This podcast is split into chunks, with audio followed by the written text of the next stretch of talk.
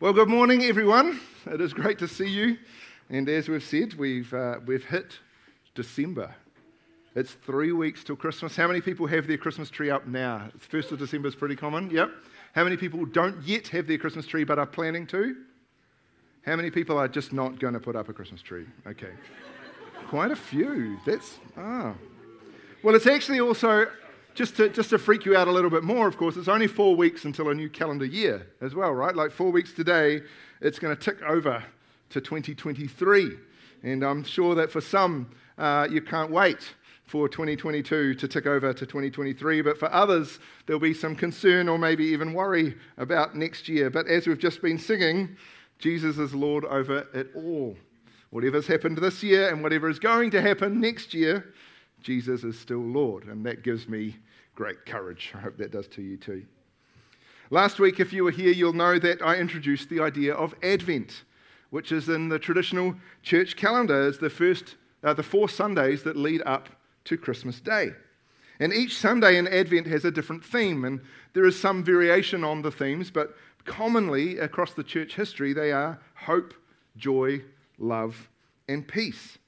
And over the centuries, the church has used these themes and the season of Advent to help prepare our hearts and minds for Christmas, which I know we need to do these days, is you need to prepare yourself, but also to look back and to celebrate the birth of Jesus, as well as look forward to his return in the coming kingdom of God.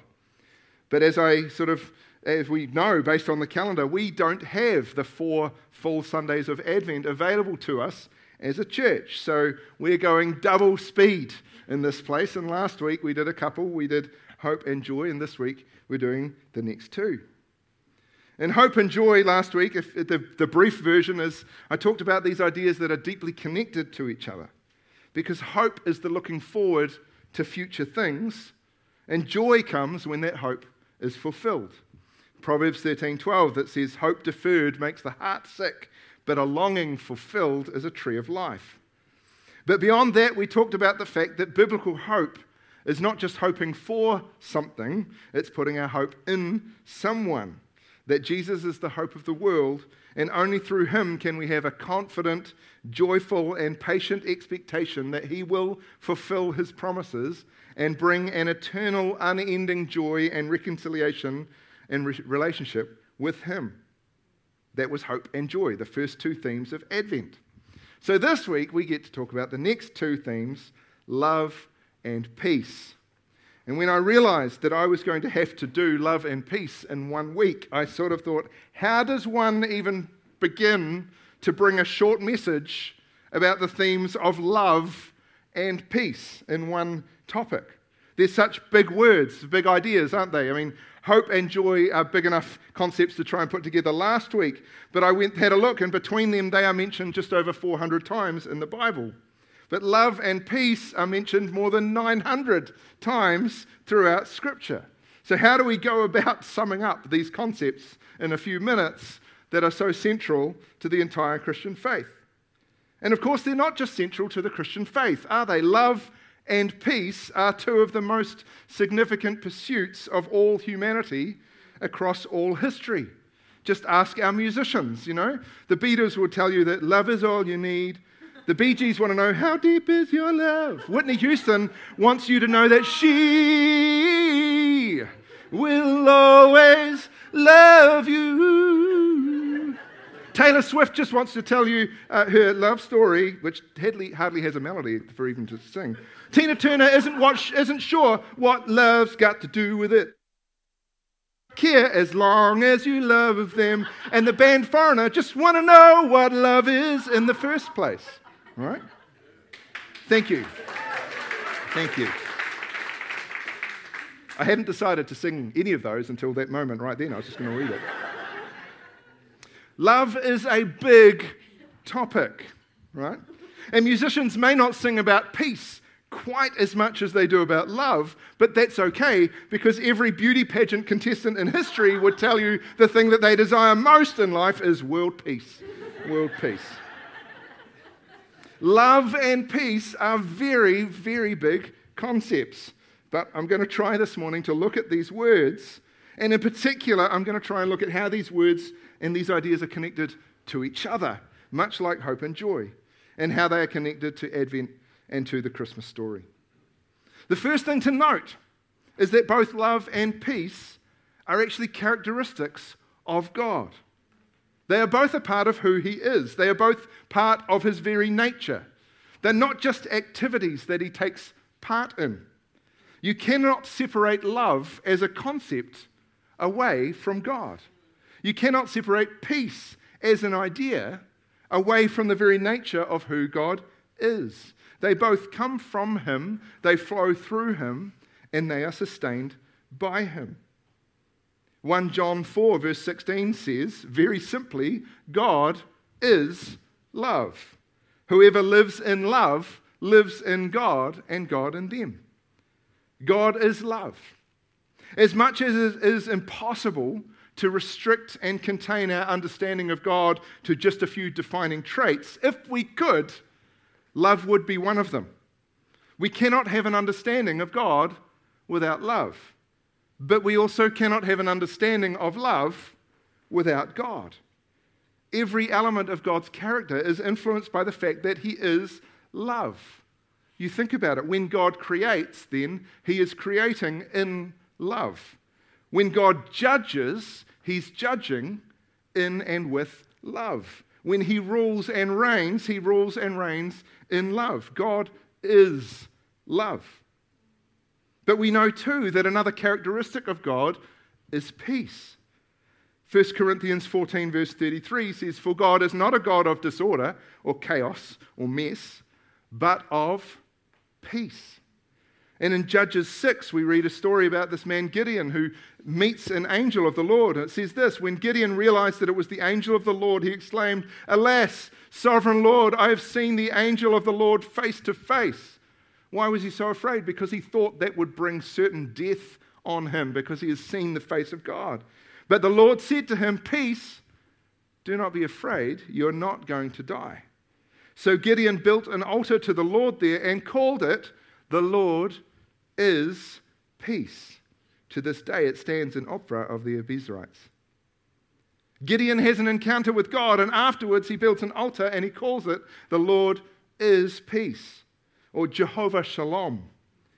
The Old Testament uses a number of different titles to describe God Elohim, God, El Shaddai, Lord God Almighty, Jehovah Rapha, the Lord uh, that heals, Jehovah Jireh, the Lord will provide, and a whole number of others to reveal different parts of his character to his people. But one of his titles, one of the ways he reveals himself, is this one Jehovah Shalom, the Lord is peace. God is love, God is peace. They are two characteristics by which we are able to know and identify God. But they're also connected because these two characteristics are also those who belong to God can be identified by them as well. John 13, verse 34 and 35 says, A new command I give you love one another. As I have loved you, so you must love one another. By this, everyone will know that you are my disciples if you love one another. And in Matthew chapter 5, again, Jesus speaking here says, Blessed are the peacemakers, for they will be called children of God. So it is through our love for one another that we can be identified as disciples of Jesus. It is to be a defining trait, an ongoing characteristic of those who follow him that we would love one another. But Jesus also said that those who carry peace, those who bring that defining characteristic in their lives, would also be identified as children of God. By showing love for one another and by being peacemakers, we can be identified as children of God. They are His characteristics, but they also should be our characteristics. Which all kind of makes sense, doesn't it? If God is by nature love, then those who are fully devoted followers of Him should display characteristics of love. If God is by nature peace, then it follows logically, doesn't it, that those who love God and pursue Him and spend time in His presence would be ones who also pursue peace and who bring peace to those around them. I think that anyone who's been a leader or a teacher, or particularly a parent uh, or an employer, or really in any position of influence over any group of people, no matter how big or small, we all know that oftentimes you can tell whether people are really following you by how much they demonstrate the same characteristics as you. Do they use the same language and vocabulary? Do they do things the same way? Are they passionate about the same things? You know, I've witnessed this in a lot of different areas, but none so obvious as a parent with my children. Over the years, you can see so many examples of when the kids have sounded like us, or looked like us, or behaved just like us, whether we've wanted them to or not because they don't just absorb the good characteristics, do they? Often, the things that irritate parents and leaders in general is, the, is when they witness other people or their kids demonstrating the exact same flaws or bad patterns of behavior that they struggle with in their own lives. Just the other day, I was saying to Joe how frustrating it was that one of our kids in particular just gets so easily distracted from the thing that they're supposed to be doing. And she very helpfully said, Hello, do you not remember what you were like as a child. It's like, as a child, yeah. Yeah. But it doesn't make it any less frustrating, does it, that they're, they're imitating and reflecting some of your own bad habits and patterns. But your kids do pick up on the good things too. You know, some of, for all three of them, some of their biggest passions are music, dancing, basketball, Star Wars, just talking with people is one of the things. I even remember a few years ago, Brianne was only little, and she said, Oh, can we go visit some people so we can swap stories? And she's about eight years old. It's like, that's normally reserved when you're 80, but that's good. They're passionate about God, they're passionate about the church. And I wonder where they got all those things from. The dancing was not from me, by the way. Ethan actually got an award at his final assembly the other week because he was voted by his peers as being the most likely to become a pastor. And I think that was meant as a compliment from, from most of the kids, from most of the kids. Probably not all of them, but most of them. So if God is love, actually, no, I will throw this in. In his yearbook, they got to write down what are they most known for, and then what is their goal for the future. So Ethan's answers, which you can see in the school magazine, uh, what he's known for, turning everything into a sermon, is what he wrote about himself. And what his goal is for the future, being paid for turning everything into a sermon. so I thought that was quite clever. Well done, buddy. Yeah, yeah. So if God is love and God is peace, then his followers should be able to be identified by those same character traits. That we would be ones who show love that we would be ones who bring peace. They're connected because they're both characteristics of God. They're connected because they're both characteristics of those who love God. But they're also connected because both love and peace are actually gifts from God.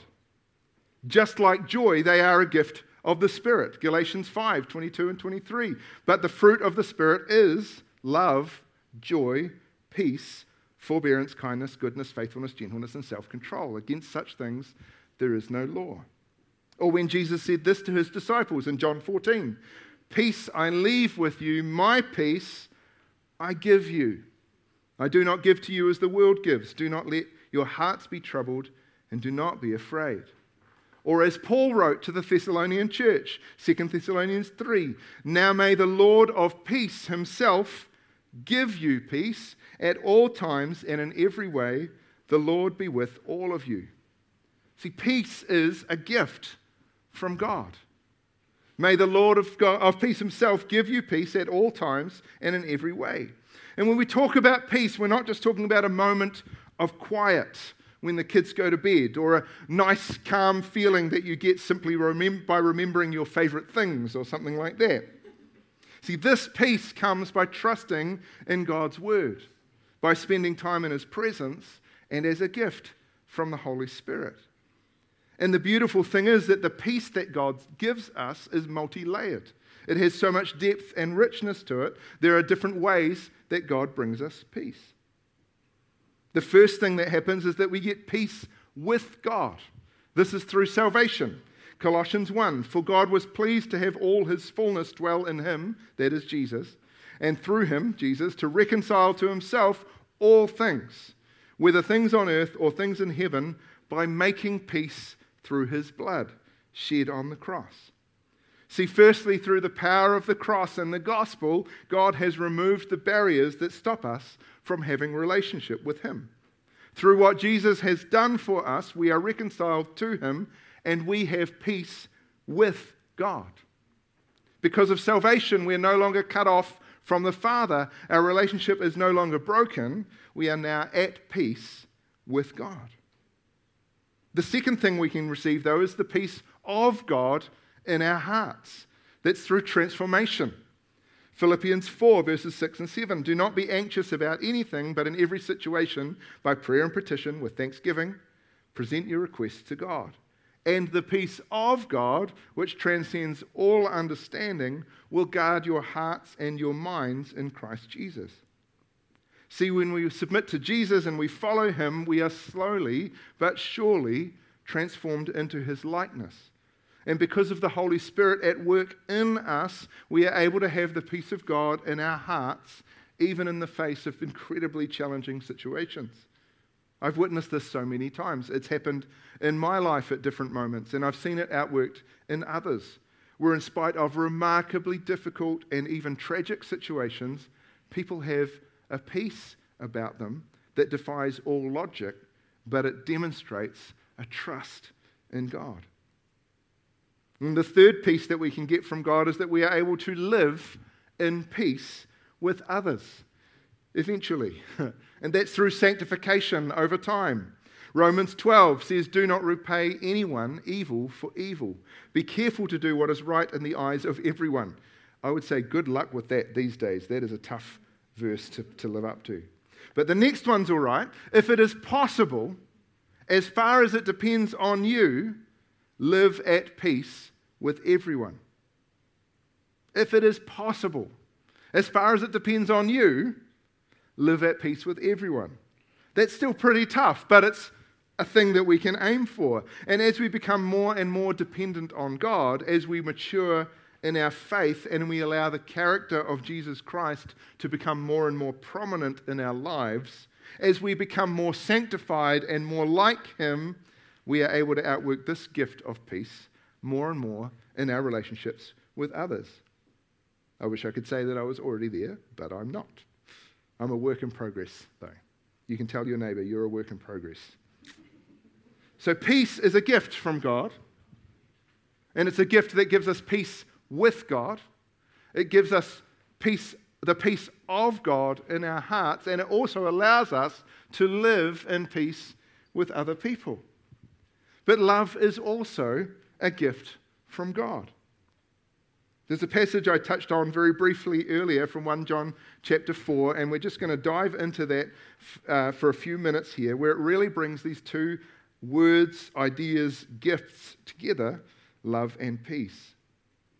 So, 1 John chapter 4. Dear friends, let us love one another, for love comes from God. Everyone who loves has been born of God and knows God. Whoever does not love does not know God, because God is love. This is how God showed his love among us. He sent his one and only Son into the world that we might live through him. This is love. Not that we loved God, but that he loved us and sent his Son as an atoning sacrifice for our sins. So the author John here is saying exactly what we've been talking about in regards to love. God is love, love comes from God, therefore, we should and we must love one another. If it is in God's nature, he's saying, then it should also be in our nature because we've been born of God and we know him. And the opposite is also true. If someone doesn't show love, then by John's logic here, they cannot know God because God is love, and if they knew God, then they would know love, and therefore they would show love to others. And how was it that God showed love to us? By sending his one and only Son. See, this is what Advent is about, right? This is Christmas, that Jesus was sent into the world as a gift of God's love to be an atoning sacrifice for us. And then we carry on in this passage in 1 John 4. Dear friends, since God so loved us, we also ought to love one another. I think he's trying to make a point here, do you? No one has ever seen God, but if we love one another, God lives in us and his love is made complete in us. Right? God loves you, so you should love one another. If we love one another, then the world is able to see God at work in us. It is through our love for one another, our laying down of our lives for each other, us living in a way that puts the needs of others ahead of our own, that is a testimony to the work of the cross complete in us. John is saying that people will be able to actually see the evidence of the love of God and therefore the evidence of God Himself because God is love through how we love each other. That is our testimony. And then just a few verses later, we conclude this passage that John is writing about love. And so we know and rely on the love God has for us. God is love. Whoever lives in love lives in God and God in them. This is how love is made complete among us, so that we will have confidence on the day of judgment. In this world, we are like Jesus.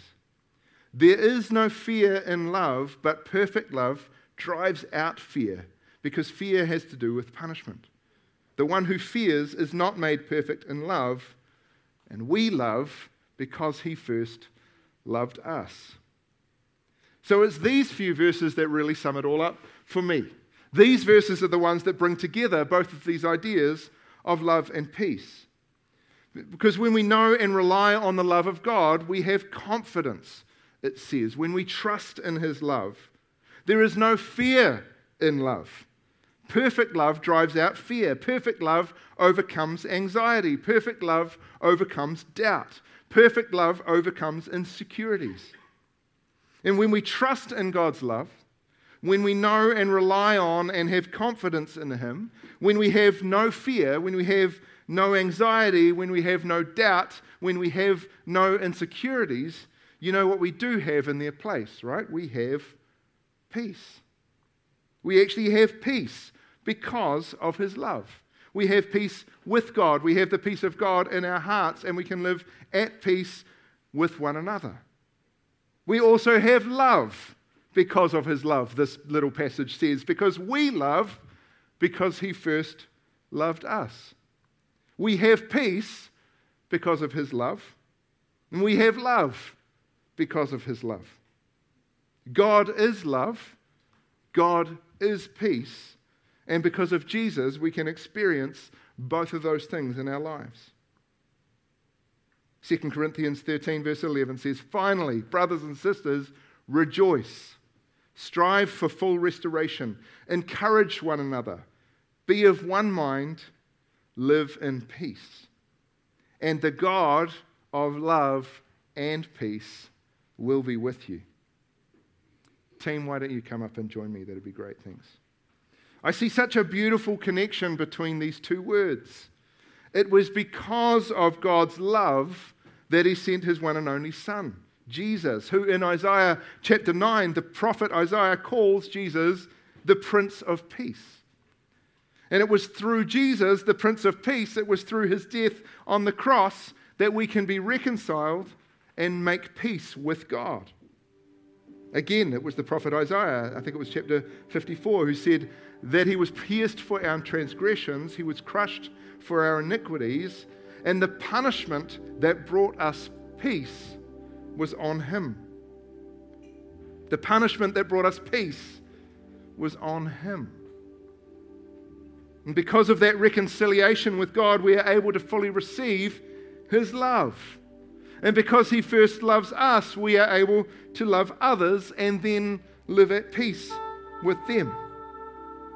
Much like hope and joy last week, love and peace are incredible gifts from God that are forever feeding into one another, strengthening each other, and always revealing God to us, God in us, and God through us to others.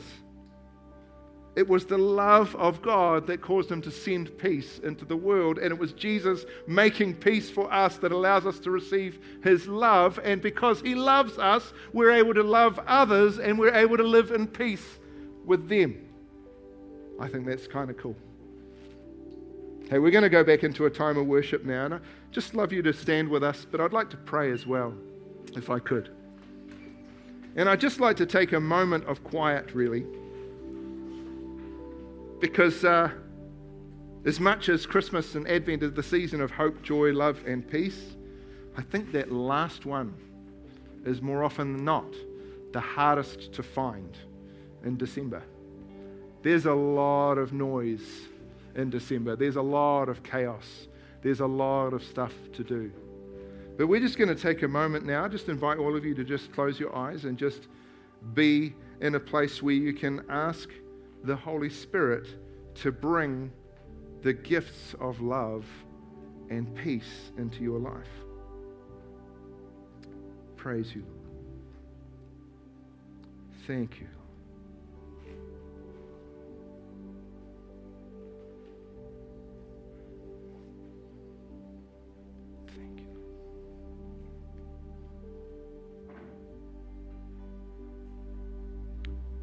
Holy Spirit, I just invite you to move in us and amongst us right now, Lord.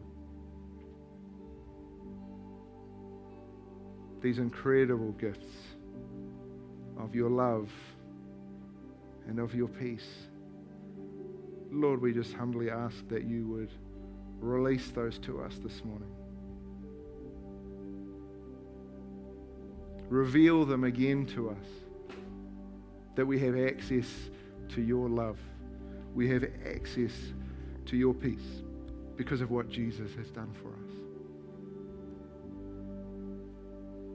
And Lord, in this season, at this time where so much is going on, so much happens, and so many great things of celebration, the, the joy and the hope that we can express at this time, Lord, we ask that we would remember it is because of your love that you have brought peace into our hearts.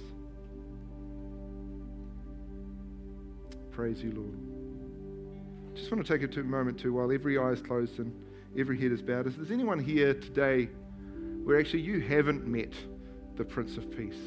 You haven't experienced the love of the Father released in your life. You've never decided that you want to be a follower of Jesus. Is there anyone here this morning that would really love to know more about that or would like to have a conversation and say, Yeah, I want to know more about this Prince of Peace, Jesus, and invite Jesus to be the Lord of my life. Is there anyone here that would like to raise their hand and just let me know? I'd love to catch up with you afterwards.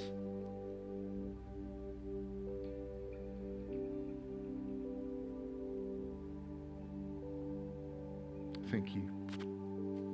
Praise you, Lord. Praise you, Lord. Lord, we give you glory and honor. We thank you for your presence in this place. We lift up our hearts in adoration and worship to you. Praise you, God.